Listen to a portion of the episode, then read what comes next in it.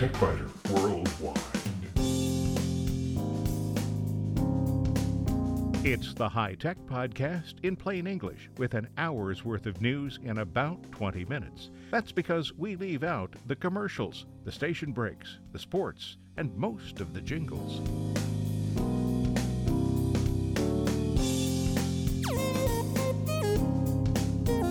Podcast number 546 for the 11th of June 2017.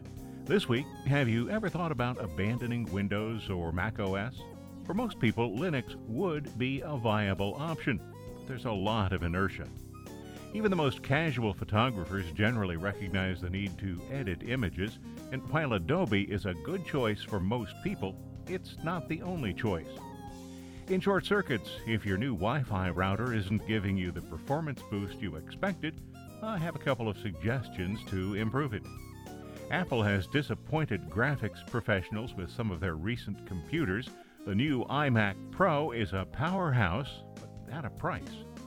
In spare parts, only on the website, Waze, a highway information sharing application, is partnering with an emergency call clearinghouse to provide more timely information to motorists and emergency personnel. Talent Unleashed is looking for outstanding technology startups around the world, and Microsoft has announced the winners and finalists for its enormous annual Partner of the Year program.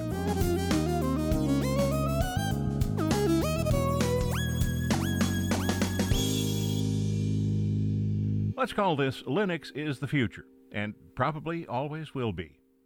Esperanto was going to be the language of the future. Maybe it still is. But it always seems to be in the future. In the 1940s, Brazil was described as being a country of the future, but the tagline was, and it always will be. Clean and plentiful energy from nuclear fusion is said to be the future, and it's likely to remain in the future for a long time. This has also been applied to soccer, three year college degree programs, hydrogen as fuel for our automobiles, and Linux. As much as I want Linux to succeed because it's inexpensive and open source, two things I like, it always seems to be out there somewhere in the future. There are good reasons for this, among them resistance to change, the inability to easily run common Windows and Mac OS applications, and not the least, the dizzying array of Linux distributions. Is Ubuntu better, or should I choose Linux Mint? What about Zorin and Elementary, or SUSE, or any of the literally hundreds of others? If you're skeptical about that hundreds of others, hop over to Wikipedia and take a look at the list of Linux distributions. You'll find a link to Wikipedia on the TechByter Worldwide website this week. Ubuntu is undoubtedly the best known distribution because it has received a lot of promotion. It's a good choice for those who are new to Linux, but it's certainly not the only choice for newbies. Bear in mind that Linux is just an operating system kernel. By itself, it's useless. To be a functional operating system, Linux needs additional applications that are provided by the many distros. I've used Ubuntu on several computers over the years, it's based on the Debian distro, and even Microsoft used Ubuntu when it ported Linux binaries to Windows 10 so that Linux can be enabled within Windows. But there are others. Linux Mint is based on Ubuntu, which I noted previously is based on Debian. It's considered to be the primary competitor for Ubuntu. Many experts say that Mint is the best option for new users because it was designed intentionally to be easy for new users to set up. But Zorin calls itself a replacement for Windows and Mac OS. It looks and acts a lot like Windows. If you're a security and privacy buff, maybe Tails would be a good choice. The primary objective is keeping the identity of the user private.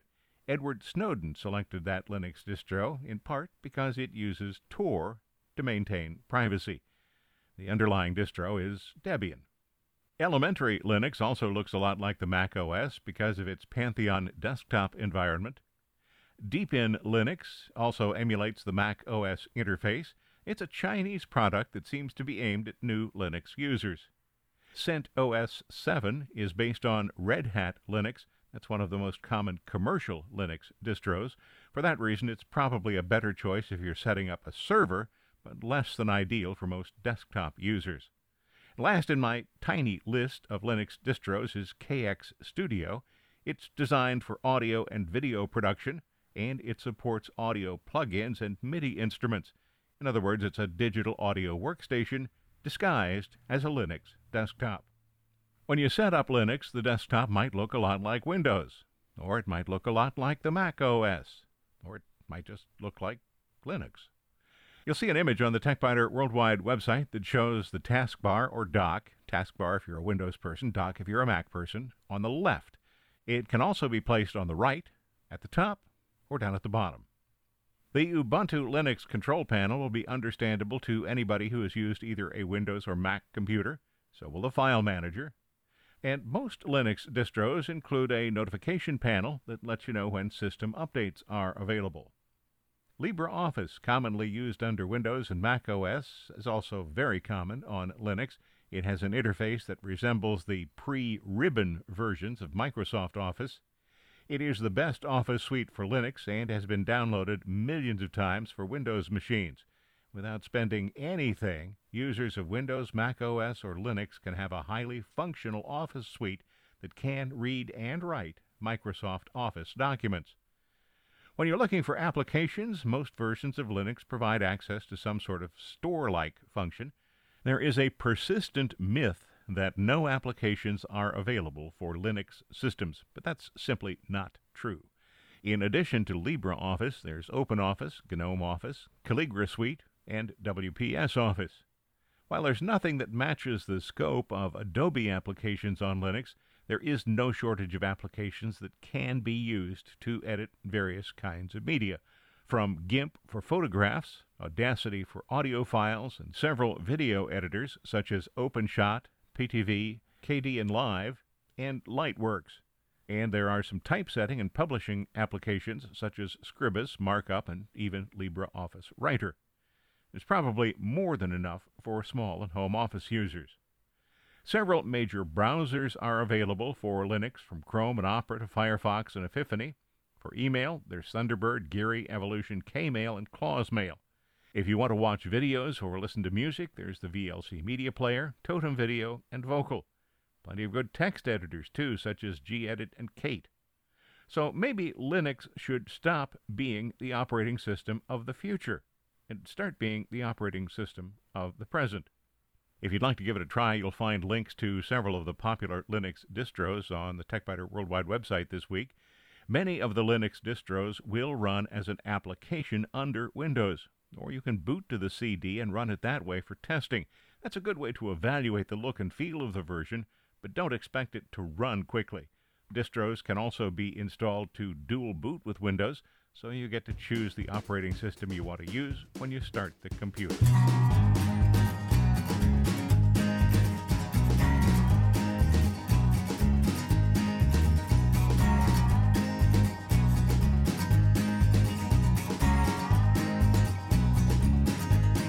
One thing every professional photographer and every serious amateur photographer knows is this what comes out of the camera can be improved.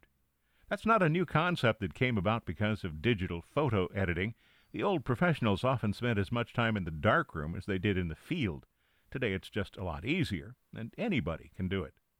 My favorite is Adobe Lightroom for organization and overall image correction. Often, that's all a photograph needs tweaking the exposure or the color balance, darkening an overly bright area, fixing a blemish on a face or in a landscape. When more exacting changes are needed, Lightroom can push the image over to Photoshop for final editing. Photoshop and Lightroom aren't free, but they are reasonable. For $10 a month, you have access to both applications, but maybe you're looking for something less expensive.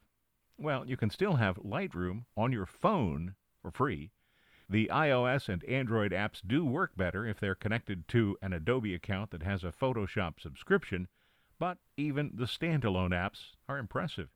You can make a lot of common changes to photographs on your phone. The most common, probably, is cropping. You may try to get the best composition in the camera. Sometimes you'll get it exactly right, but more often you'll realize that the image could be improved by tighter cropping, or maybe a bit of slight rotation to get the horizon straight or even changing the aspect ratio from what the camera produced to something more dramatic. These functions can all be done in your phone in the free version of Lightroom. Color and contrast improvements are also pretty common. The free Lightroom phone app handles this too, along with creative lighting changes, conversion to black and white, adding effects, and enhancing the image's overall detail. Sometimes adding a vignette to an image will make the center of attention more obvious. The vignette darkens the corners of the image. This function is also available in the free version for your Android or iOS phone. Applying a gradient to an image is one function that is not included in the free versions of Lightroom. To use gradients, you do need to sign into your Adobe account. Despite the capabilities that Lightroom offers on a phone, I'm more comfortable importing pictures into the desktop application and working on them there. If $10 a month is in your budget, you will not go wrong with Adobe's Creative Cloud program for photographers. But if you prefer a free application, there's always the GIMP that stands for the GNU Image Manipulation Program. It's a Linux application that was ported to Windows and Mac OS systems many years ago. There's even a plugin that makes it look somewhat like Photoshop. You may also want to take a look at the online Pixlr Express. It requires Adobe Flash, so you'll need to install that, but it's free. There's also a version for phones. And you'll have to put up with advertisements that appear on the page but it is a surprisingly complete application with the ability to add layers, make sophisticated adjustments, and use effect filters. When Google acquired photo software maker Nik a few years ago, it also acquired Snapseed, and a free version is available. You can find information about Snapseed on Google's website, but you'll need to visit a download site such as CNET to download it. Regardless of which application you use, take a little extra time with your photos. Sometimes just a few moments' work can turn an average image into something spectacular.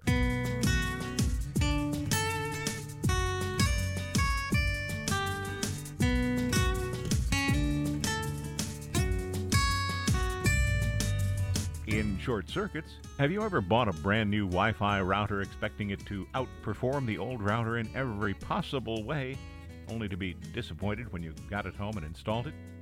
As with real estate, location is critical.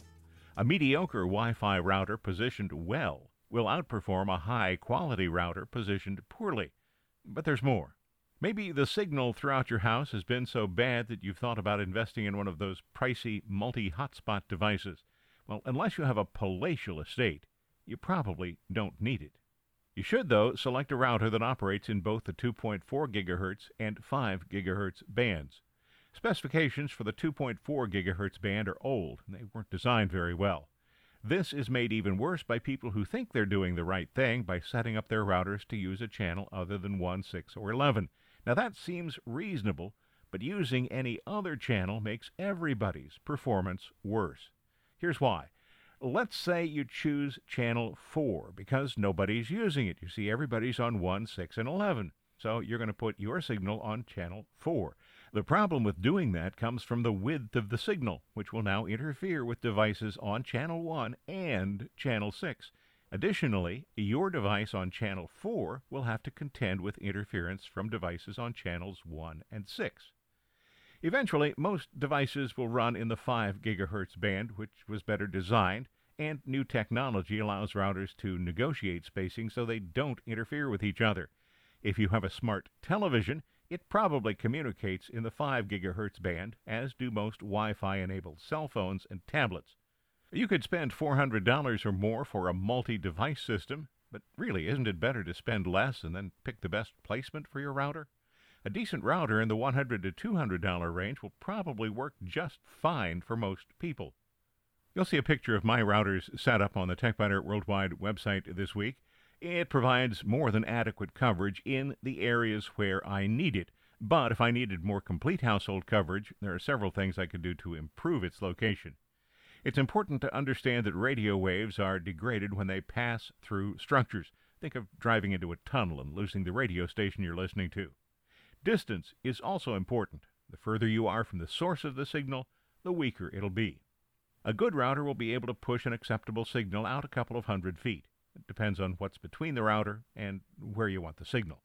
This means that the best location in the house is the one where you can see the rooms where you want to have a signal. That might mean you place the router in a hallway. don't put it in a closet on the first floor if you want good coverage on the second floor. That's because the closet walls will absorb some of the signal, and routers tend to put out a better signal down rather than up, so second floor locations are better, or near the ceiling if you're on the first floor.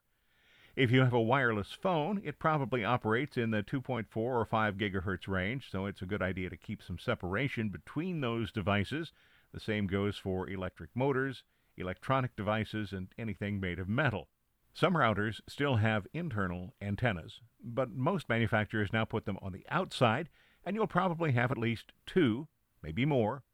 This is not because of the different radio bands. Both the 2.4 GHz and 5 GHz signals use the same antenna. Having more than one allows you to orient them in different ways. One vertical and one horizontal is a good choice. Signals are most efficient when the sending and receiving antennas have the same orientation.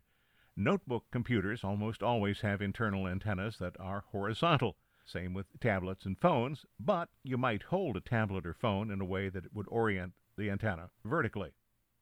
The installation you'll see on the TechByter Worldwide website is on the second floor. That's good. But there are some problems too. Let's consider what's good and what's not so good about the way I've installed my router. First, you'll see that the router is sitting right beside a window. That means I'm providing a great signal for the house across the street at the expense of some areas inside my own house. That's okay. Coverage is fine where I need it. Note that the router has three antennas. They're arranged so that one is vertical, one is horizontal north-south, and one is horizontal east-west. That's about the best arrangement you're going to get. But then look down and to the left. There's a wireless phone just inches from the Wi Fi antenna. Fortunately, it's an older phone that runs in the 1.9 gigahertz range, so it really doesn't interfere with the router. It also has Bluetooth, though, which does operate in the 2.4 gigahertz band, but I don't use Bluetooth with the phone. Directly below the router, there's an optical disc player that's attached to a tablet computer and a hard disk that provides network attached storage. They could probably be placed better, but as I said, I'm getting decent coverage now. Another problem the computer's left screen is just inches from the router's antennas, so it's blocking some signal. And last, the cable modem is right on top of the router and positioned so that it blocks some of the signal from the vertical antenna and the north south horizontal antenna. Although coverage is fine where I need it right now, at least I know where to look if I ever want to improve the coverage.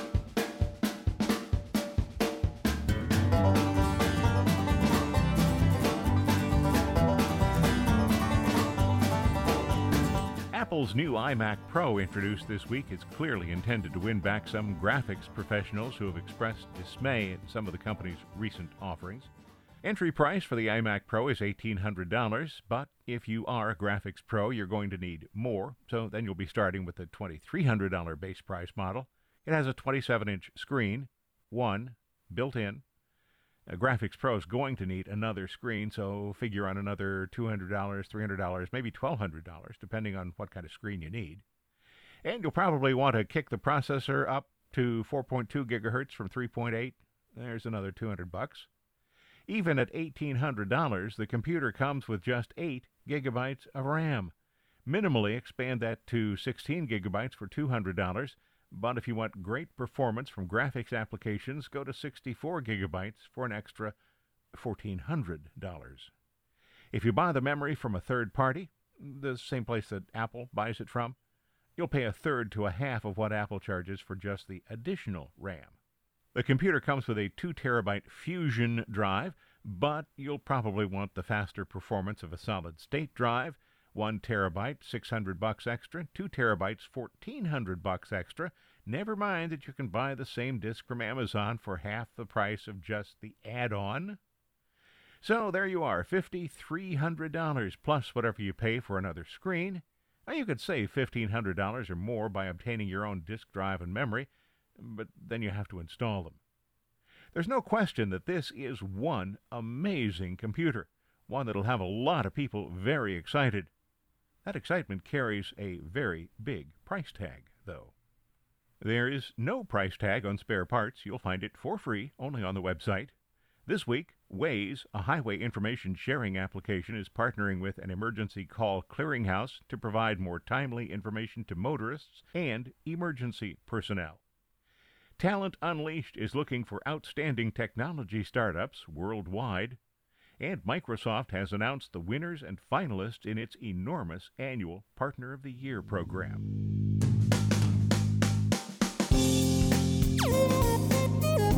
Thanks for listening to TechByter Worldwide, the podcast with an hour's worth of technology news in about 20 minutes. I'm Bill Blinn. Be sure to check out the website www.techbyter.com. And if you like, send me an email from there. See you next week.